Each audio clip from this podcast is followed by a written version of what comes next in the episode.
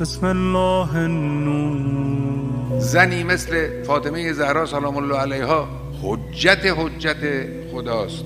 امام ائمه است. شخصیت دیگه از این بالاتر. صحیفه فاطمیه.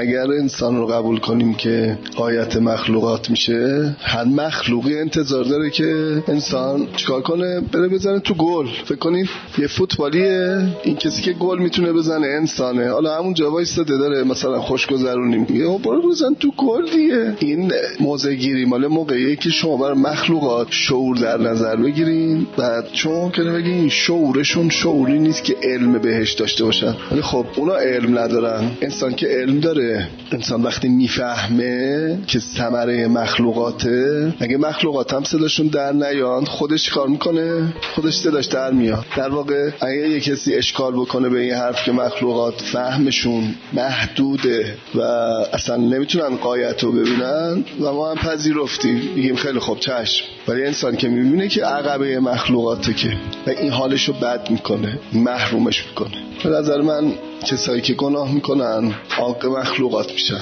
یعنی مخلوقات باشون همراهی نمی‌کنن. البته چرا بعضیا میگین قانون املا استدلاج داریم به خاطر اینه که شعورشون آنی نیست. ولی حس دارن و بر اساس حسشون کار می‌کنن.